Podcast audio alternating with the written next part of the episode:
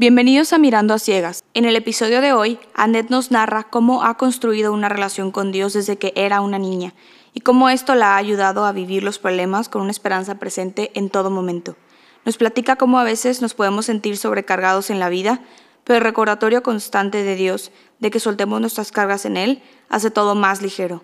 Por último, menciona cómo ella ha sido testigo de que, a veces, aunque no lo puedas ver, Dios es fiel y siempre está obrando. Gracias por creer en este proyecto. Damas y caballeros. El día de hoy tenemos a una mujer increíble sentada frente a mí. Es una, una mujer que yo desde el momento que la conocí fui bien sincera con ella y le dije, tengo pánico a los niños. yo sabía que quería servir en la iglesia y le dije que tenía pánico y ella con todo el amor y con toda la dedicación y, una compasión impresionante. Me dijo, Luisa, tú tranquila, no estás sola. Entonces me guió por el camino para poder servir en la iglesia en el Ministerio de Niños, en el Ministerio de Kids. Es la magnífica coordinadora de este ministerio que hace maravillas ahí.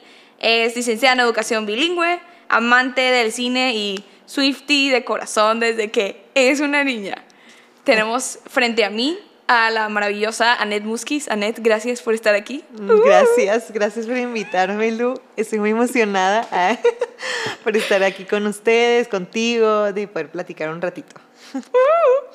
Yo también, la verdad. Creo que fuiste de las personas que ya te había platicado de esto hace tiempo. O sea, no...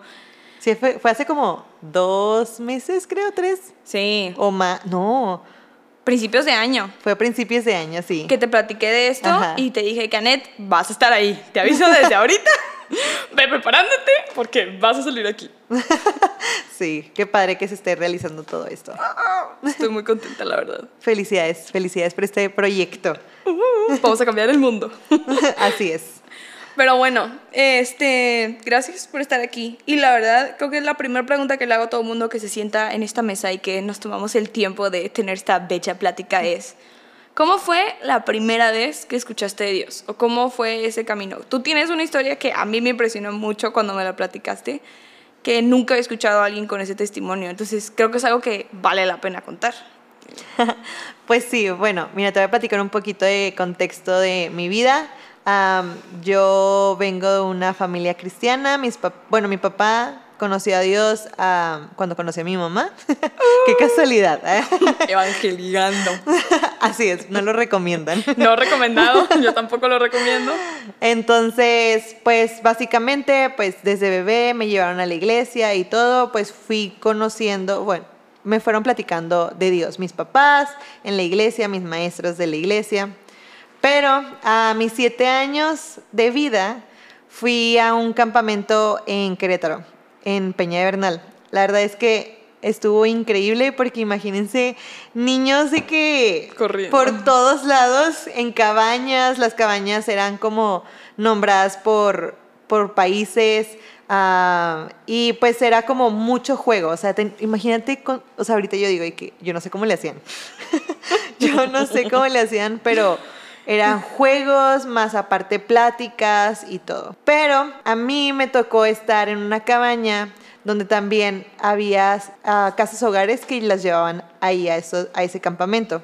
Y era un campamento de una semana, o sea, de lunes a, sábado. Intenso. O sea, era intenso, era de levantarte temprano, de que desayunar, de que jugar, jugar, jugar, jugar, de un chorro de cosas, pero era como tiempo de alabanza, tiempos de oración y así, pero lo hacían muy divertido, o sea, porque imagínate tener a los niños 24/7, pues me imagino que haber sido toda una logística. Entonces llevaban a niños de casas hogares y a mí me tocó compartir cuarto con una chica que, pues yo me imagino que tenía la misma edad que yo, que venía a una casa hogar y ella platicándome acerca de su vida como muy normal, o sea, como si fuera algo muy normal, cotidiano, pues yo no había vivido eso, o sea, yo para mí es como, ah, pues mis papás en mi casa, todo muy sano, o sea, todo como yo vivía, o sea, después de escuchar eso, yo vivía dentro de una burbuja.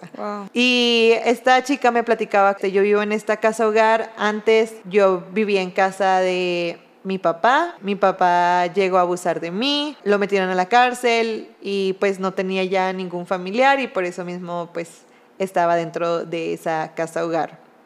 Pero ella lo platicaba normal, no lo platicó llorando, no lo platicó como, sino ella estaba tranquila y estaba contenta. Obviamente no es como que, ah, riéndose de su vida, ¿verdad? Pero para mí fue un impacto como escuchar a una corta edad niña. de que lo que ella había vivido. Qué fuerte. Y entonces, pues total, avanza y me fui haciendo amiga de ella, platicábamos, pero hubo un día en donde hicieron como una fogata. Y pues ya sabes, en los campamentos, fogatas, son momentos muy padres, muy divertidos, pones ah, malvaviscos, pones las galletitas para hacer Con s'mores. Oh, sí. Qué rico.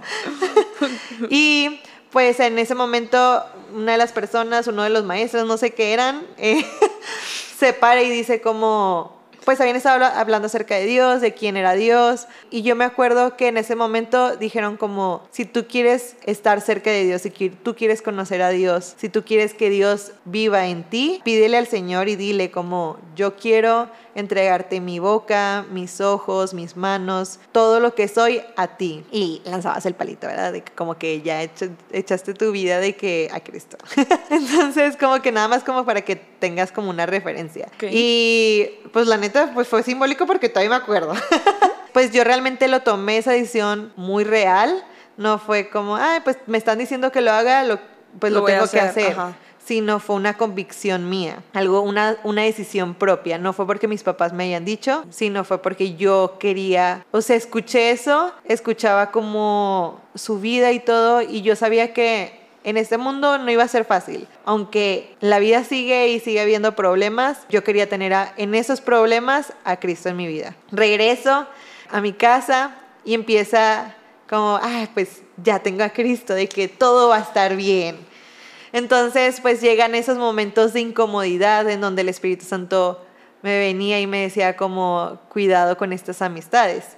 Y hubo un día en donde estaba en casa de una amiga, estábamos pues tipo pijamadas, ya sabes, de que ibas a la escuela, de que cumplía años a alguien y te ibas a la, casi- a la casa de una de tus amigas y fiesta. Pero era cuando empezaba todo el internet, de que las computadoras, de que bien vieja. Pero una de mis amigas como que puso un video en la computadora y para mí fue como muy fuerte. No era algo así como que malo, o sea, si a lo mejor si lo viera ahorita, tal vez si no es como lo peor. Pero para mí en ese momento me sentí incómoda. Y en ese momento yo dije, ¿sabes qué? Tengo que hablarle a mi mamá. Yo creo que no debería estar aquí, no debería estar viendo ese tipo de videos. Entonces, ah, me acuerdo que yo le hablé a mi mamá y no le dije, o sea, solamente lo que le dije fue como, mami, puedes venir por mí, de que no me siento bien. Entonces me fui a la casa y yo le platiqué eso a mi mamá, porque llegué llorando, o sea, yo llegué llorando y yo le decía de que es que no sé por qué me siento así. Y me dijo, es porque el Espíritu Santo te está poniendo, eso no le agrada a Dios y eso no deberías de estarlo viendo. Es como un Pepe el Grillo. Cuando te dice lo- Pepito el Grillo. los que han visto, ¿cómo se dice? Pinocho. Pinocho. Este es Pepe Grillo. Entonces el Espíritu Santo venía y me decía como, no, cuidado, cuida tus ojos. Entonces hubo momentos en donde se iba presentando Dios en mi vida, así como el cuidado de "Mm, esto no me agrada, eh, protegiéndome, pero también, o sea, había momentos en donde pues también era, me enojaba con mis papás, me acuerdo mucho que de repente era de que se enojaban conmigo, no sé por qué. Ah, yo no yo sé era un por ángel. qué. Yo no rompía ni una hoja de un árbol. nada. Pero llegaba esos momentos en donde venían a mis pensamientos, ¿por qué? O sea, ¿por qué tengo que hacer lo que ellos, ¿sabes qué? Pues imagínate, mejor me, me alejo de Dios y ya. No sé, no voy a ser una niña Bien, buena. ajá. Ajá. Voy a ser rebelde. Literal era una lucha con mis pensamientos. Y de repente venía el Espíritu Santo y me decía, ¿para qué? ¿Para qué haces eso? No, no viniste a agradar a las personas. Es para que tú me agrades. Yo quiero estar cerca de ti. Si tú haces eso, no es una buena decisión. Lo estás haciendo porque no te sientes de la mejor manera. Entonces, como que era, "Ay, pues chale. No, sí es cierto, Dios. Así como que cositas así en donde sabía que el Espíritu Santo vivía dentro de mí. De hecho, así cuando era niña, también cuando me enojaba con mis papás y luego era que, chin, la regué. Me acuerdo que me iba a mi cuarto y me ponía a llorar y luego había una canción que se llama Renuévame. Ah, claro, un clásico, un clásico. Clásico. Entonces empezaba de que, imagínate una niña de 8 o 9 años cantando esa canción de que llorando de que en el closet. No sé por qué en el closet. De que, renuévame, Señor. Jesús, ya no quiero ser igual, de que llorando así de que, porque todo lo que hay dentro de mí necesita ser cambiado, sabiendo que era una persona imperfecta, sabiendo que había pecado en mí y necesitaba de Cristo, necesitaba de su amor, necesitaba de su gracia y estaba buscando ser cambiada por Él. Pero, a ver, ahorita tienes, tenemos la misma edad y de ese, ese momento en el que Annette era una niña y que pasaba por estas situaciones, ahorita, ¿crees que conoces al mismo Dios? ¿Crees que ha sido la misma experiencia en ese momento que ahorita o cómo ha evolucionado esta relación que has tenido con Dios? Pues no, eh, no y ya. eh. No, realmente Fin. ha- fin, se acabó. Gracias por haber Gracias por venido. escuchar esto. No, realmente ha sido, o sea, me encanta cómo hay una frase que el pastor nos ha enseñado en donde dice que nunca acabaremos de conocer a Dios completamente, pero sí verdaderamente. ¿Por qué completamente no? Oh. Porque imagínate, o sea, está Dios y tú lo estás viendo en tu situación, en tu etapa de vida de frente. Y luego de repente cambia tu vida un poco y ahora lo ves un poco inclinado. Y ahora ves esa silueta donde ves la nariz, ves su, ¿Sus labios? sus labios, o sea, ves ese tipo de silueta que no habías conocido. Y luego, oye, pero yo no conozco la parte de atrás, pasas a otra etapa de vida, pues empiezas a verlo de otra manera. Y así creo que ha sido durante toda mi vida. Por ejemplo, en mi adolescencia, me acuerdo mucho que era, llegó esa etapa de rebeldía, digamos, no era rebeldía, la verdad es que nunca fui rebelde así mal. Pero, o sea, en mi pensamiento en donde, ay, pues toda la vida he vivido en la iglesia, me sé Todo. Según yo. Ay, no, qué ilusa era. Pero realmente eh, iba a congresos. O sea, mi mamá me mandaba todos los campamentos, congresos habidos y por haber. O sea, yo recorrí todo Monterrey, todas las iglesias. Y me acuerdo muchísimo como que hubo un congreso en donde hicieron como un llamado y dijeron, ¿quién quiere conocer a Dios? O ¿quién necesita de Dios? Y yo era como, ay, pues, o sea, como ya sé, ya sé que siempre hacen lo mismo, ya sé esta historia, ya sé la otra. Entonces como que me volví muy ¿Apática? apática, sí. Indiferente. Ajá, como que, ay, no, yo no necesito escuchar ya eso. Yo estoy bien, todo está bien. Realmente no, o sea, realmente necesitaba más de Dios. O sea, sabiendo, teniendo ese comentario, si alguna vez lo has hecho, es de que necesitas a Cristo. Spoiler alert. Entonces, ¿y qué pasaba? Pues poco a poco yo también me iba volviendo más dura de corazón. Aunque dentro del mundo de la iglesia, pues yo servía, yo es- de hecho empecé a ser maestra de niños a los 14 años. Dios de mi vida.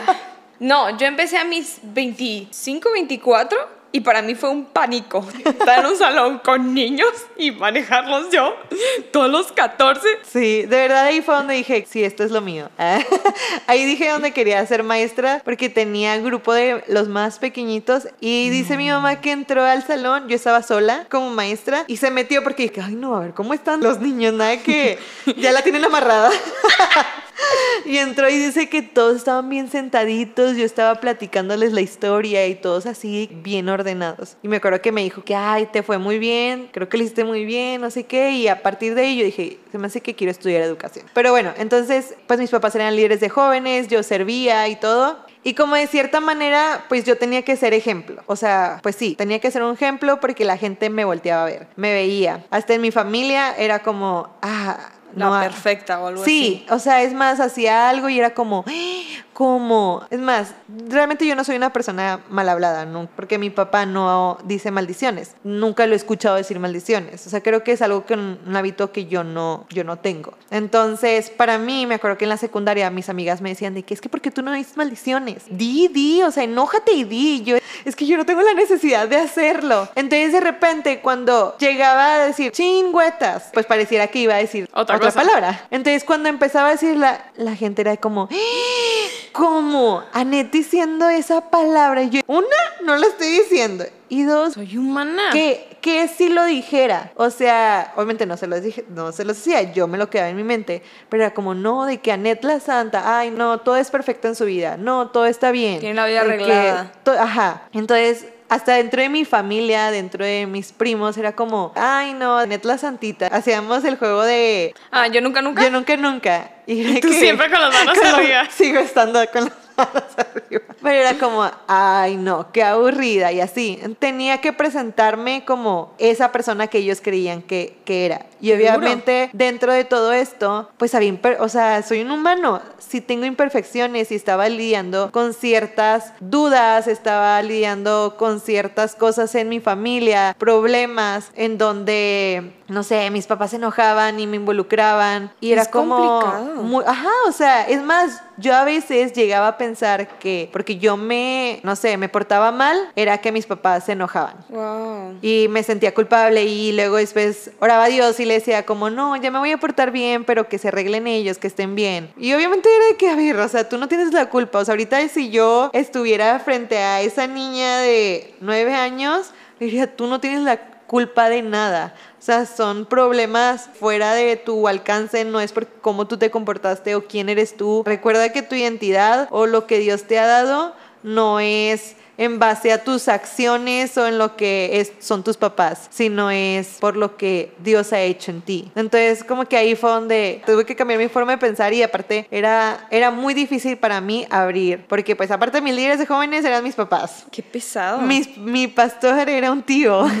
Entonces siempre era con quién lo hablo. O sea, con quién hablo y con quién voy a platicar lo que está pasando en mi mente, en mi corazón, porque ser vulnerable para mí no era opción. Qué fuerte. Me pongo en tus zapatos y solamente pienso de que qué duro toda la carga emocional que tenías, todos los pensamientos. Me imagino que era una bola de estambre, de espagueti, como lo quieras ver, y decir, es que estoy cargando con un vaso de agua que está a punto de explotar. O sea, y no saber con quién dialogarlo, con quién mínimo comenzar a expresar todas estas emociones. Qué duro, de verdad. Sí. Presión social. Es, es presión social y como que, ay, no quiero que me vean mal las demás personas. Y la verdad es que conforme ha pasado el tiempo, he aprendido a poder encontrar mi valor en Cristo y no en lo que las demás personas piensan de mí. Entonces, pues esa fue como mi adolescencia, mi juventud, aunque había momentos buenos, había momentos malos, sí hubo momentos en donde tenía mis tiempos con Dios que aparte, bueno, tiempo atrás, desde chiquita, mi mamá nos creó este hábito de la lectura bíblica. Antes, así, paréntesis, cuando éramos niños, cuando eran vacaciones, mi mamá era como, ok,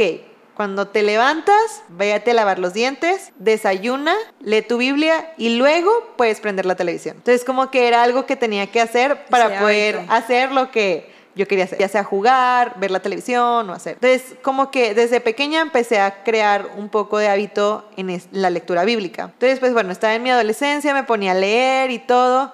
Y obviamente sí recuerdo muchas veces en donde Dios habló y marcó mi corazón. Hubo una vez en donde estaba en mi cuarto sola y Dios tocó y me dijo, ¿sabes qué? Necesitas más de mí, necesitas conocerme más, necesitas meterte más a mi palabra, no te quedes con lo que ya tienes. Y luego pues ya fui avanzando, obviamente problemas, pero todo esto siempre estaba Dios conmigo. Y eso hacía que todo se aligerara. Y obviamente cuando había momentos en donde se me olvidaba, porque pues creo que soy humano y no sé, tenía problemas y empezaba a cargar, a cargar, a cargar, a cargar. Y luego te recuerdas que está Cristo y es como, te dice, suelta mis cargas a mí.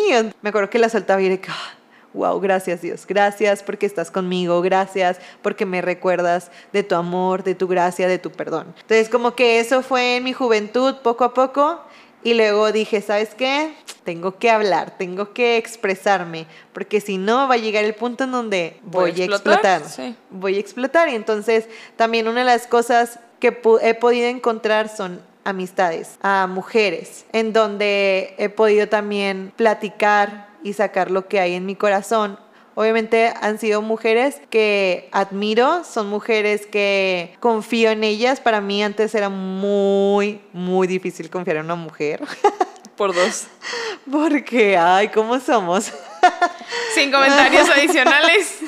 Entonces, para mí fue, era muy difícil confiar y empecé a tener amistades mujeres en donde juntas, me, o sea, nos acompañábamos, platicábamos, orábamos y quieres o no, o sea, tener a alguien que te anime, el cómo vas, ¿Qué has leído? ¿qué has leído, qué es lo que Dios estaba hablando a, a tu vida, hey, cómo vas con este aspecto que estabas batallando.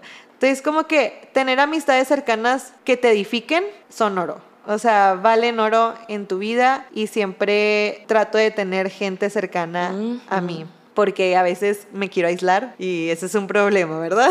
Entonces siempre que veo ese patrón regreso de que no, tengo que ser intencional en mis amistades y sacarlo. O sea, aunque no quiera, tengo que sacarlo. Y pues ahora, en mi adultez, eh, En esta En mi bella madurez. adulta joven. ahora que pues trabajo, bueno, tengo cinco años trabajando en la iglesia. Antes, bueno, cuando iba a terminar mi carrera fue cuando Dios habló a mi corazón y me llamó y me dijo, Anet, ¿realmente estás dispuesta a entregar tu vida para mí? Y yo fue como... ah, Eh, ¿A qué te refieres? ¿De, ¿De qué estamos cómo? hablando? ¿Cómo? Pues yo ya estoy en la iglesia, yo ya sirvo, yo ya, no sé, ya estoy terminando mi carrera, ya empecé a hacer mis planes para después de terminar mi carrera. De que, no, sí, o sea, yo ya lo estoy haciendo, Dios. Y luego me decía como, ¿realmente? ¿Realmente estás dispuesta a dejar todo por mí? Porque ahí yo ya tenía un trabajo que me gustaba, estaba en la iglesia que me gusta, estaba ya en convivencia, todo, o sea, todo estaba bien, estaba increíblemente bien. Y yo de que, ay, pues, o sea, sí, Dios, claro que sí. Me dijo, ¿estás segura? Eso fue en una noche, o sea, teniendo mi devocional con él. Y yo fue como, me acuerdo que me quebré y le dije, sí, Dios, mi vida pertenece a ti. Yo te lo entrego, no importa si me quieres cambiar de ciudad, no importa si me quieres cambiar de trabajo, si, no sé, haz lo que tú tengas que hacer, yo te voy a seguir. Y literal, no pasó ni un mes y fue cuando habló conmigo el pastor y me dijo como, oye, ¿te gustaría ser parte del equipo de la iglesia, del staff, para poder servir en el área de niños? Pues sé que estás estudiando la carrera de educación, hemos estado orando por ti. Y fue como, wow, Ten cuidado con lo que ores, como dicen por ahí. Ten cuidado con lo que ores. literalmente, o sea, y fue como, me acuerdo mucho cuando me lo platicó y me dijo, ¿qué piensas? Y mi respuesta fue, es una respuesta a mi oración. Entonces, pues le dije, solo déjeme, déjeme terminar mi ciclo escolar en donde estaba trabajando. Y me dijo, sí, te, esperamos. Entonces, pues empiezo a trabajar en la iglesia y todo. Tú dices, ay, no, pues de seguro en la iglesia eh, se la pasan orando. En la iglesia se la pasan leyendo la Biblia todo el tiempo el staff. Erróneo. O sea, no todo el tiempo estamos haciendo eso. O sea, hay muchas otras cosas que se hacen. Organización, procesos, o sea, todo. O sea, involucra mucho trabajo para que todo se realice con excelencia. Sí, claro.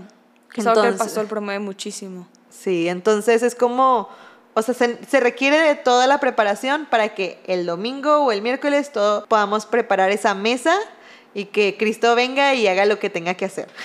tenga que tocar los corazones. Pero todo dentro de todo ese proceso ha sido a veces abrumador porque pues empiezas a conocer un poco más acerca de lo que está sucediendo en la iglesia, en los corazones de las personas. Y me acuerdo mucho que era como al principio empiezas a escuchar historias, historias, historias, historias. ¿Cómo? O sea, ¿cómo? quisiera ayudarlos a todos. Quisiera ayudar a cada niño, quisiera ayudar a cada familia, a cada voluntario, poderles ayudar a resolver sus problemas. Y eso me abrumó. Y yo dije, que Dios, ayúdame. Y fue como, a ver, tú no puedes hacer nada. Tú no, tú no vas a... A, Salvar la a vida. salvarle la vida a cada una de las personas. Todo déjamelo a mí. O sea, tú confía en mí y yo haré lo que tenga que hacer en cada una de las vidas. Solamente estate presente con ellos, pero no tengas esa carga. O sea, deja esa carga a mí. Sí, o sea, apoya en lo que puedas. Estás en tus facultades humanas, en lo que puedas hacer con tus propias manos, pero no es tu responsabilidad. Así es, sí. Entonces es como, no, no, no podía cargar con eso. Y me acuerdo que un día fue como, Dios, de que te lo dejo a ti. Te lo dejo, confía en ti y tenga, tiene que pasar lo que tenga que pasar y tú harás lo que tengas que hacer. Entonces, pues bueno, eso fue como así y luego me metía más de que en la organización, organización, organización. Y llegó el punto en donde no me, me- no me di cuenta que dejaba ciertas cosas, como que decía, ay, está en la iglesia, estoy sirviendo a Dios. No pasa nada si hoy no leo mi Biblia, como que estoy sirviendo a Dios. No pasa nada si eh, no me meto a la predica, estoy sirviendo a Dios. Pero después de un día pasaba a veces semanas. meses. Y era como, no, o sea, una relación con Dios no se puede seguir construyendo si no das de ti, o sea, si no también, o si tú no escuchas lo que hay de parte de Dios. Entonces, como que es igual con como cualquier amistad, o sea, no puede ser nada más una persona que esté contando lo que, lo que esté haciendo, o sea, Sí, como lo que- que lo que hay en tu, en tu vida. Si la otra persona no te cuenta, pues va a llegar un punto en donde se van a alejar o la otra persona, pues es como, bueno, obviamente Dios no es así, pero, o sea, te vas alejando poco a poco. Y creo que así es como vas construyendo una relación con Dios. Tienes, tiene que ser algo mutuo. Y sé que Dios está ahí siempre. O sea, siempre está para ti. Pero a veces tú te vas ocupando porque tu vida, tienes muchas cosas y llega el punto en donde, ay, no puedo hoy, pero mañana. Y ay, no puedo hoy, mañana. Y ese mañana después ya no los viste en meses a esas amistades y pues ya, o sea, te alejaste y no te diste cuenta. Pero he ido conociendo a un Dios también proveedor. O sea, de verdad es que Dios ha sido mi proveedor en mi casa y de verdad, o sea, ha hecho cosas increíbles, o sea, a veces es como, me acuerdo mucho cuando era niña que mi papá no, no tenía dinero para comprar despensa, pues obviamente yo no sabía eso, pero sabía que había problemas económicos porque mi mamá nos decía, vamos a orar por tu papá, vamos a orar por el, el consultorio y nos poníamos a orar y luego de repente era como, Oigan, adivinen qué, un ángel llegó a nuestras vidas y nos mandó un súper. O de que no, pues mi papá no tenía para pagar la, el teléfono y alguien de repente, oye, sentí en mi corazón de que en pagarles el teléfono. De verdad, o sea, Dios hacía milagros siempre, o sea, y sigue haciéndolos. O sea, me acuerdo cuando me metí a trabajar en la iglesia, mucha gente era como, ¿cómo? ¿Por qué te vas a meter a trabajar en la iglesia? No te van a pagar bien, tu economía. Y yo dije, no me importa, o sea, no me importa cuánto vaya a ganar, o sea, yo voy a servir a Dios. Y dentro de todo esto, o sea, Dios ha sido mi proveedor, me ha dado cosas que yo ni siquiera puedo imaginarme que, que pudiera tener. O a veces hasta caprichos,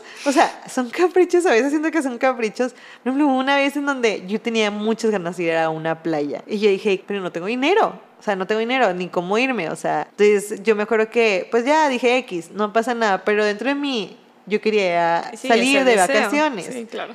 De repente, así de la nada, una amiga me dice, oye, tengo un viaje a Cancún, de que a una boda, pero mi esposo no va a poder ir porque tiene trabajo, pero ya está todo pagado, o sea, está todo listo. Lo único que tienes que hacer es cambiar el boleto de avión, el nombre. Y es nada, o sea, eran, no acuerdo cuánto pagué, pero fue como, no manches, wow. Y Dios me dio un fin de semana increíble. Entonces ya fue como, wow, Dios, o sea, hasta en esos detalles tú me cuidas. O sea, en detalles así. Tan y- chiquitos. Sí, o sea, que realmente alguien no necesita ir a la playa. Pero Dios cuida, cuida de mí. Y ahí veo su bondad, veo su amor. Lo veo, o sea, lo veo como un padre que me ama. Me acuerdo una vez que nos dijeron de que cierren sus ojos e imagínense a Dios. Y me acuerdo que yo cerré mis ojos y mi perspectiva de Dios fue a un papá parado enfrente de mí abrazándome, así como protector y con cariño. Padre que pueda ver a Dios Así. de esa manera. Sí. Dios, te amo. Gracias. Gracias porque has sido un Dios bueno, un Dios de gracia, un Dios de amor, un Dios de perdón. A pesar de mis imperfecciones, o sea, tú, estás me, aquí. Ajá, tú me sigues amando y tú me sigues diciendo de que, hey, no te vayas. De que quédate aquí, permanece en mí. Tengo algo mejor para ti. Es que me encanta, Net, porque tú sabes, y pero la gente no, creo que no todo el mundo sabe, yo no crecí en un, ambi- en un ambiente cristiano, por decirlo así. Para mí todo esto que me platicas es algo que, pues, obviamente a mí no me tocó vivir, pero me encanta todo lo que cuentas porque cuentas una historia de un ser humano real. O sea, cuentas a alguien que tuvo una vida con todas las dificultades que cualquiera de nosotros tienen que no es como que tuvo una vida perfecta, que no es como que tuvo una vida resuelta. Yo incluso llegué a sentir esa misma presión social de, ah, tengo que ser la Luisa perfecta porque me iba súper bien en la escuela y nadie me puede ver mal. Y me encanta ver que literal estuvimos en los mismos, o sea, en los mismos lugares, que pasamos por los mismos zapatos, pero se ve esta diferencia en el que en tu caminar siempre tuviste esta esperanza. En tu caminar siempre tuviste esta certeza de no estoy sola, de soy una mujer amada y que mi identidad no la forja nada de lo que está aquí. No la forja lo que digan los demás, no la forja lo que digan mis papás, no la forjan mis resultados en nada de lo que haga. Mi identidad la define Dios. Él tiene la última palabra. Entonces, o sea, a mí me encanta y me encanta que cuentas también todas las frustraciones que tenías, todas las cosas por las que batallaste y que también obviamente no es perfecto. O sea, estar en una iglesia y vivir aún teniendo una vida con Dios no es perfecta, que creo que es una mentira que a veces nos han llegado a decir, que creer en Dios es decir que tienes una vida perfecta. Y hablando de todo este caminar, también quería saber, creo que cuando creces en una iglesia a veces tienes ciertas expectativas de cómo es escuchar o vivir una relación con Dios, de cómo te va a hablar, o de cómo vas a escucharlo, o de cómo te va a mostrar, porque caminar vas a ir. ¿Tú nunca tuviste alguna frustración de ese tipo? Sí, de hecho sí. pues como que viviendo esta vida en la iglesia, pues escuchaba todas las historias bíblicas en donde Dios le hablaba a Noé, le hablaba a Daniel, le hablaba a Moisés, le hablaba a todo mundo. bueno, no todo el mundo. Ellos podían escuchar a Dios audiblemente. Sí. Entonces, como que yo decía, yo quiero eso. Yo quiero que Dios me, hable. O sea, ok, sí, sí, siente el Espíritu Santo, pero yo quiero escuchar su voz. O sea, pues aparte, me acuerdo mucho que una de las preguntas que siempre me hacían era, ¿y qué te habló Dios? Entonces, pues tú como niño, tú dices, pues no, no escuché nada. O sea, como me tenía que susurrar al oído y decirme, hola, Anet. ¿Me escuchas? Probando uno, dos, tres. Sí, o de que, como la historia de Samuel, en donde era como, Samuel, Samuel, y luego, es que, es que esa historia para mí me marcó mucho porque era como, de que Dios le habló a Samuel y luego Samuel no lo escuchó, o sea, no sabía que era Dios el que le estaba hablando hasta que, pues, fue con el profeta y le dijo, me hablaste, me hablaste, y de que no, no, y luego después que regresaba y de Samuel, Samuel, y Samuel, ¿qué pasó? Y así, y luego, pues ya, total, el profeta le dice como, a ver, o sea, a lo mejor es Dios hablándote, si vuelves a escucharlo, dile, heme aquí, de que tu siervo escucha. Entonces, yo siempre, yo estaba esperando a que me dijeran, Anet, Anet. Para yo decir, dije, aquí, estoy. aquí estoy, Dios. Dime lo que tengas que decirme. Entonces, como que era muy frustrante no poder escuchar su voz. O sea, era como, de que, ay, de que yo quiero escucharte. Y pues fue muchos años en donde yo era como, ok, Dios, háblame. Y me quedaba callada, tratando de escuchar la voz de Dios. Hasta que llegó un punto en donde y me acuerdo también, otra de las cosas era que iba a una iglesia y pues es que iba, pues como les dije, mi mamá me llevaba a todas las iglesias, había así por ver por los congresos, campamentos y todo. Entonces, Ah, me acuerdo que estaban personas hablando así en lenguas y me acuerdo que una vez me dijeron como de que es que tienes que hablar en lenguas y yo fue de que no. ¿de qué? ¿Qué es eso? Entonces no tengo a Dios o qué, o sea, me hizo dudar de que pues entonces no no estoy bien, a lo mejor Dios no me ama o yo no he hecho bien lo que tengo que hacer, no sé, o sea, como que era muy frustrante. Yo creo que fui con, estando en Estados Unidos, me fui un año a Estados Unidos y con mi pastor de jóvenes de allá, yo le pregunté y le dije, ¿cómo puede escuchar la voz de Dios audiblemente? Y bueno, él no me respondió esto, después me lo respondieron. Y si tienes esta misma duda, aquí una respuesta. Aquí una respuesta. Lee en voz alta la Biblia. y así te dijo? es como, no, eso no me dijo él. él lo que me dijo fue, pues es que realmente en los tiempos en donde tú hablas que están las historias y que Dios hablaba audiblemente, el Espíritu Santo no, no estaba, o sea, no, no habitaba de que entre en las personas, sino hasta que vino Jesús aquí a la tierra, cuando Él murió y resucitó al tercer día, les dijo a sus discípulos de que no estén tristes, porque pues a lo mejor yo no estoy aquí, pero les dejo a mi Espíritu Santo. Y pues ahora nosotros tenemos la oportunidad de poder tener al Espíritu Santo dentro de nosotros. Entonces, antes, para una, hablar con Dios, pues, o sea, eran, eran profetas, eran personas que aparte, bueno, una también dice, e, era una otra época totalmente distinta y no había tantos distractores. Ahorita hay muchos sonidos, muchas cosas, pero bueno, aparte de eso, pues tenemos ahora el privilegio del Espíritu Santo. Entonces, dile al Espíritu Santo que hable a tu corazón, a tu mente. Puede también estar en la palabra de Dios, que Dios te hable. Te puede hablar a través de una predicación, te puede hablar a través de una amistad. Entonces, como que ahí fue como, ok, entonces no hay nada malo en mí. O sea, no me tengo que frustrar, solamente es ser agradecida con Dios por tener este privilegio de tener al Espíritu Santo, no que tenía que ser un sacerdote, el que tenía que hacer todo un proceso para poder entrar al lugar santísimo, para poder estar en la presencia de Dios. Y ahorita yo puedo entrar a esa presencia ya. O sea, ahorita puedo hablar con Dios, ahorita en sí. Y de hecho, hace poquito, pues como estoy encargada de niños, ahora que viene el campo de verano, se va a tratar un poco acerca de, de, la vida de David, de un joven conforme al corazón de Dios. Y me acuerdo mucho que platicando con el pastor, le decía como una de las cosas que me gustaría, o un objetivo que los niños aprendieran, es cómo llevar una relación con Dios. Y me decía, pues mira, o sea, no podemos darles como paso uno, paso dos, paso tres, paso cuatro. Debemos de darles a entender a los niños para que no se frustren, como cada uno tiene una experiencia distinta. Cada uno tenemos una relación distintos. Hay gente que puede pasarse horas orando. Hay gente que se la pasa meditando. Hay otras personas también, como se puede practicar la presencia de Dios, es también teniendo este tipo de conversaciones. Entonces, como decirles a los niños, no te frustres porque a una persona puede leer 20 capítulos y tú no puedes llegar ni a los tres, capítulos, o sea, los tres versículos. Entonces es como, no te frustres por querer tener una relación que otra persona está teniendo. Wow. Pero de verdad, o sea, porque como niños, cuando tú les dices paso uno, paso dos, paso tres, paso cuatro, ellos se lo creen.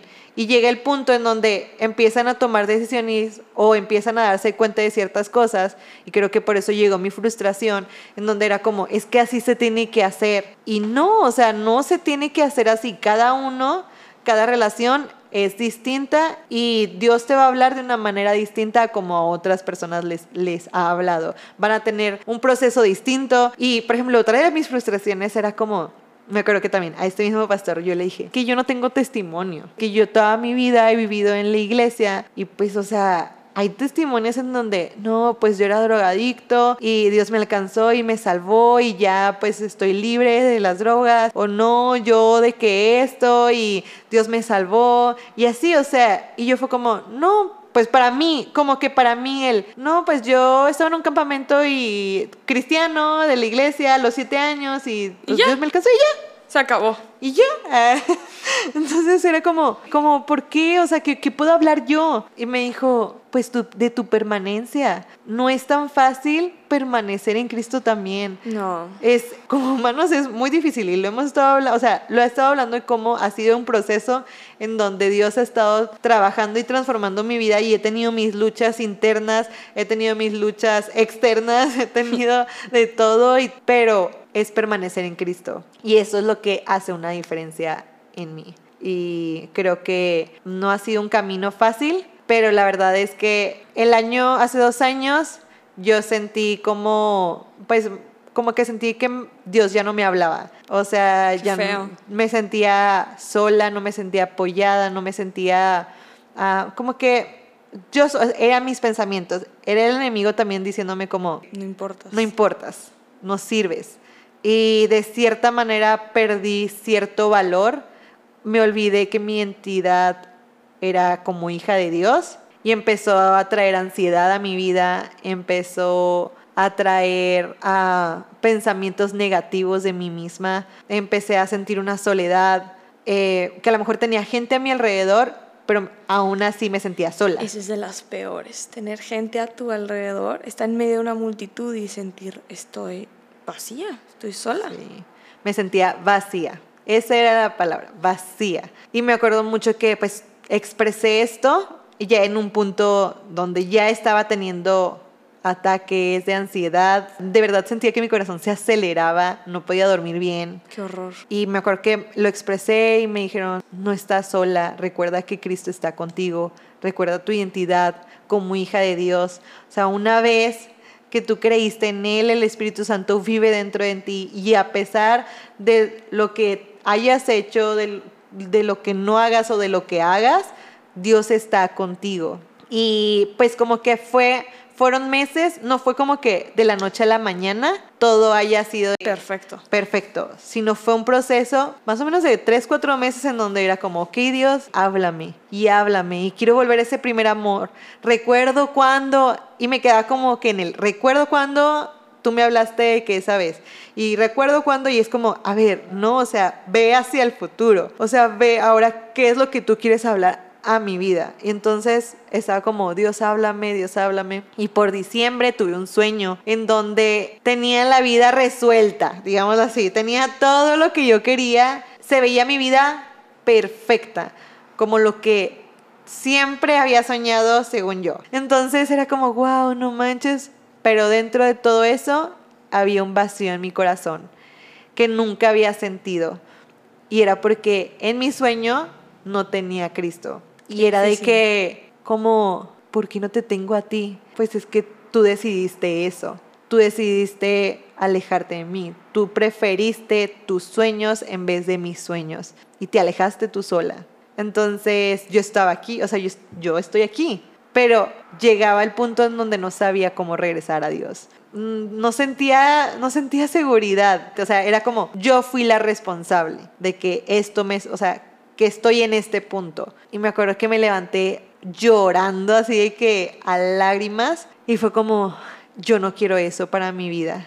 Dios, yo siempre te quiero a ti, yo quiero que vivas en mí, yo no, yo no veo una vida sin ti, Cristo. Y a partir de ahí, literal, siempre es como, siempre digo a Dios de que yo no veo una vida sin ti, yo siempre quiero que estés en mi vida, sin importar lo que esté sucediendo, sin importar lo que yo quiera, mis sueños, sino quiero cumplir tus sueños, quiero cumplir tus anhelos. Yo dejo mis sueños atrás y ahora comprendo un poco de lo, cuando te dicen, busca primeramente el reino de Dios y su justicia y todo vendrá por añadidura. Mateo 6:33.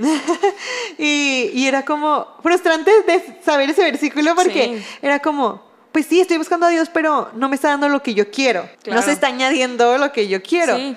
Pero realmente cuando lo buscas a Él, o sea, que lo pones primeramente, tus sueños ya no son tus sueños, sino tus sueños se vuelven los de Dios, los sueños que Él tiene para ti. Y entonces, digamos, ese carro que tú quieres, pues realmente tú dices, o sea, no me importa, qué padre si, si, Dios me lo da, pero no es una prioridad, ya no es algo que, ay, tengo que hacer esto, esto y esto para conseguirlo, sino es como, no, o sea, mi sueño es que más gente pueda conocer de Él.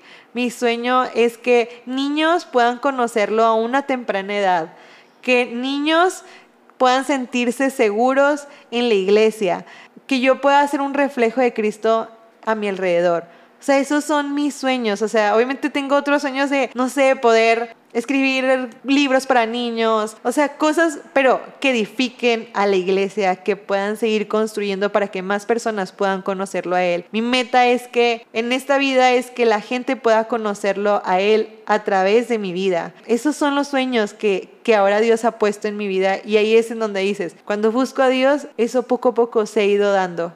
Entonces, por eso digo de que yo te quiero a ti, Dios. Yo no quiero una vida sin ti. Ese vacío que sentí, yo no lo quiero. O sea, yo no quiero sentirme de esa manera. Y por primera vez, digámoslo así, pude sentir el vacío que muchas de las personas pueden sentir ahorita. Y, o sea, es poder recordarles que Dios está ahí, Dios está ahí presente, Dios quiere mostrar su amor, Dios quiere mostrar su perdón, quiere mostrar su gracia, o sea, si no, todo lo que Él hizo, todo lo que hizo Jesús hubiera sido En vano. en vano, o sea, de que, pues entonces, ¿para qué moría Cristo?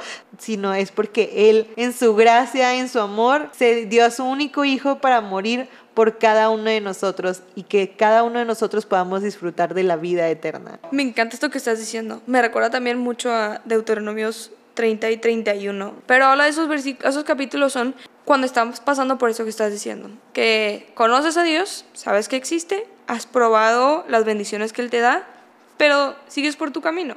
Y sientes esta, esta pesadez y es un, eh, es que no sé cómo, es que me va a volver a aceptar, es que me va a volver a bendecir, me va a volver a recibir. Y me encanta que Dios no es como nosotros. Tú puedes tener una amistad con alguien y estás con una amiga y pueden conocerse muchos años o un amigo muchos años y se llevan mucho y todo, pero si en un momento desapareces, hay veces en las que las relaciones no se restauran. O si sienten que los abandonaste, la otra persona siente que no los elegiste, que los rechazaste o lo que sea, pues no necesariamente te van a tratar igual. Pero Dios siempre tiene las puertas abiertas. O sea, Dios a Dios no le importa. O sea, claro que sí has tomado malas decisiones y has pecado lo que sea. A Dios no le importa el que has tomado las decisiones malas, sino le importa que quieras seguir tomando el buen camino, que quieras volver a Él, que quieras seguir a Él. Y no es como, Dios no es una persona que te va a estar reclamando las cosas que llegaste a hacer mal alguna vez. No, no se trata de eso, su amor no se trata de eso, su gracia no se trata de eso, al revés. O sea, Él nos enseña todo esto para que nosotros podamos llegar a ser de la misma manera con otras personas. Como aunque a veces nosotros lo rechacemos, Él siempre te responde con amor. Cuando a veces nosotros digamos, no, Dios, no quiero esto ahorita, en el momento que tú voltees a ver, Él siempre te va a responder con amor. Siempre va a tener esa paciencia, esa bondad, esa gracia, porque eso es Dios. Dios es amor. Sí, totalmente. Como su amor se muestra de distintas maneras. O sea, lo podemos ver en su creación, lo podemos ver en nuestro día a día, lo podemos ver a través de una amistad, lo podemos ver a través de la iglesia, lo podemos ver todo en todas las partes. O sea, si alguien dice que es que yo no he podido ver a Dios, voltea a tu alrededor, todo esto Dios lo hizo por amor a ti. Y lo puedo decir cada día es que la bondad de Dios no tiene fin. Siempre, cada día, Dios se muestra con amor y gracia, Dios se muestra, realmente todo lo que lo hizo no está Él esperando aparte nada a cambio. A veces nosotros decimos, es que necesito hacer esto, esto y esto y esto para que Dios me acepte. De que no. No, ese no es el juego. Si no, aquí. si no, pues la, o sea, gracia significa regalo inmerecido, o sea, no lo merecíamos. Pero si no, de que, pues no, o sea, estás haciendo que, estás diciendo que lo que Él hizo no, no fue suficiente. Y es como, no, la sangre de Cristo, lo que Él derramó, fue suficiente para cubrir nuestro pecado, nuestros errores, todo lo que nosotros somos fue para cubrirnos y por eso es por gracia, no tenemos que hacer absolutamente nada, nada, nada, nada, nada. Y de ahí, de eso se, se basa, o sea, y es como recordar que Dios lo hizo por amor a nosotros porque somos sus hijos. Y una vez siendo hijos, también somos coherederos de Dios junto con, con Jesucristo. Entonces, también podemos recibir de bendiciones de parte de Él y es como Él nos también nos da tenemos una vivienda, tenemos alimentos, o sea, me acuerdo mucho que está un versículo hablando acerca de cómo si Dios le da alimento a los pájaros, ¿cómo es que Dios no me va a dar un alimento a mí, que soy su hija? Entonces es como, no me debo preocupar por nada de lo que vaya a suceder en mi futuro, no tengo que preocuparme por lo que voy a comer mañana, o sea, no me tengo que afanar por las cosas del futuro, sino es vivir mi presente, vivir lo que Dios me ha dado con responsabilidad también y con diligencia, no tampoco de que dejándolo, de que ahí se va, sino es como voy a trabajar duro y es como mi mentalidad ha ido cambiando. Pues para poder ver resultados de cierta manera, pues tengo que trabajar. Sí. O sea, y Dios me ha dado el honor de poder servirlo a Él, de que tengo que hacerlo con excelencia. O sea, no, no, puede, no puedo hacerlo gacho, Mediocre, mediocre no, lo, no lo puedo hacer. ¿Por qué? Porque Él ya me dio todo. ¿Cómo le voy a responder con una mediocridad si no tengo que darlo con todo lo que yo soy, con todas las fuerzas que Él me ha dado y aún más? Y no sé, ahorita como que se me viene en la mente, pues hace poquito como que empecé a hacer ejercicio. Entonces, cuando estoy haciendo ejercicio y digamos que, no sé, estoy corriendo y digo que, ok, tengo que hacer 5 kilómetros. Entonces, pero hasta los 5 kilómetros y me freno. ¿Por qué? Porque hasta ahí, o sea, como que esa Hasta era ahí, mi meta. ajá. Pero luego después es como, en, bueno, cuando voy corriendo a veces me pongo como podcasts o me pongo un corredor de Nike que te dice como tú puedes, sigue avanzando, ya casi lo logras. Y me acuerdo mucho de una frase que, que decía como piensa en lo que quieres ser, en lo que quieres representar para tu familia. ¿Quieres llegar hasta ahí nada más o quieres seguir avanzando? Así es con Dios, o sea, no me voy a dar limitar a como, ah, hasta aquí me dijo Dios, sino es poder siempre dar esa milla extra y si tengo que trabajar más tiempo, obviamente todo sanamente, pero lo voy a dar en el momento que tenga que darlo. Si tengo que dar mi dinero, lo voy a dar. Si tengo que dar, a, no sé, algún sueño para que algo, o sea, otra cosa tenga que Dios hacer, pues lo voy a dejar a un lado y a lo mejor eso es lo que ahorita Dios ha hecho, en, tiene que hacer en mi vida. Entonces, y todo este tema que también hablamos de permanencia y de seguir ahí, de mantener esta rutina, creo que la, o sea, me has contado que también tienes una historia muy interesante de cómo fue tu proceso en pandemia. Sí, la verdad es que la pandemia fue un proceso también que también Dios me dio creatividad. Pues imagínate encerrarte, eh, ¿cómo le haces para seguir predicando el Evangelio? Entonces, de que, ¿cómo me conecto con las, cómo voy y le platico a un niño que Dios lo ama? Entonces fue como, pues tengo que seguir, tengo que hacer algo. Y pues empezamos a grabar videos de YouTube para los niños y era todo un tema, o sea, porque pues aparte tuve que aprender a editar videos, entonces yo no sabía nada de eso, mi hermano me empezó a enseñar videos de YouTube y así, poco a poco de que creo que Dios me dio nuevas habilidades que no sabía que tenía, o más bien no las tenía y Dios me dio nuevos dones, nuevos talentos para poder seguir extendiendo el reino de Dios. Siento yo también que el encierro me hizo pensar en muchas cosas. Una de las cosas con las que más batallo son con mis pensamientos. Entonces era una lucha interna en donde pues como que pues con quién platico, ya no quiero estar con las mismas personas de que 4 o 7. digo, los amo con todo mi corazón, pero llega un punto en donde es como de que quiero mi espacio. Sí, claro, harta. Y me acuerdo que pues era como lucha interna en donde, pues Dios, de que no sé qué quieres de mí. O sea, yo no estoy viendo tampoco el fruto, no estoy viendo lo que tú estás haciendo en lo que estoy trabajando. Porque era difícil poder saber lo que...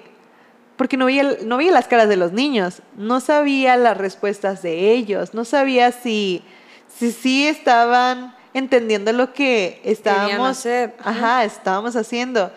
Me acuerdo que yo era de que, ay, no, era muy frustrante porque aparte era de que crear contenido para todas las semanas, aparte, o sea, era todo aparte de todo un proceso, pero aparte en lo espiritual era como, yo no estoy viendo un reflejo.